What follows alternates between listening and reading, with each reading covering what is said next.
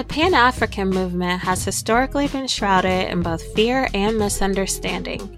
Today, we will take a deeper look at some of the founders of the Pan African movement. Martin Robinson Delany was born May 6, 1812, in Charlestown, Virginia. His parents moved the family to Pennsylvania when he was a child in search of higher quality education. As an adult, he trained under two physicians, which resulted in his gaining competence as both a physician's assistant and a dental assistant.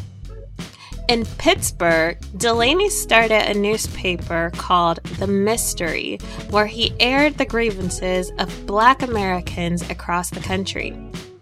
The paper was also renowned for being a champion of the rights of women.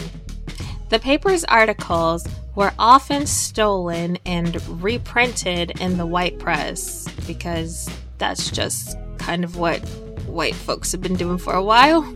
Delany worked closely with Frederick Douglass from 1846 to 1849, where they published another paper entitled The North Star.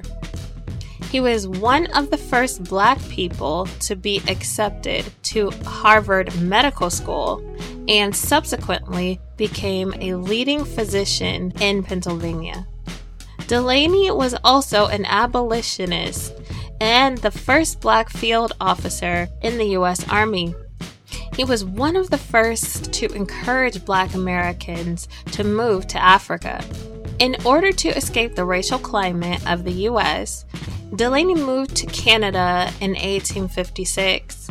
He eventually moved back, though it doesn't really say why or the date of when he moved back.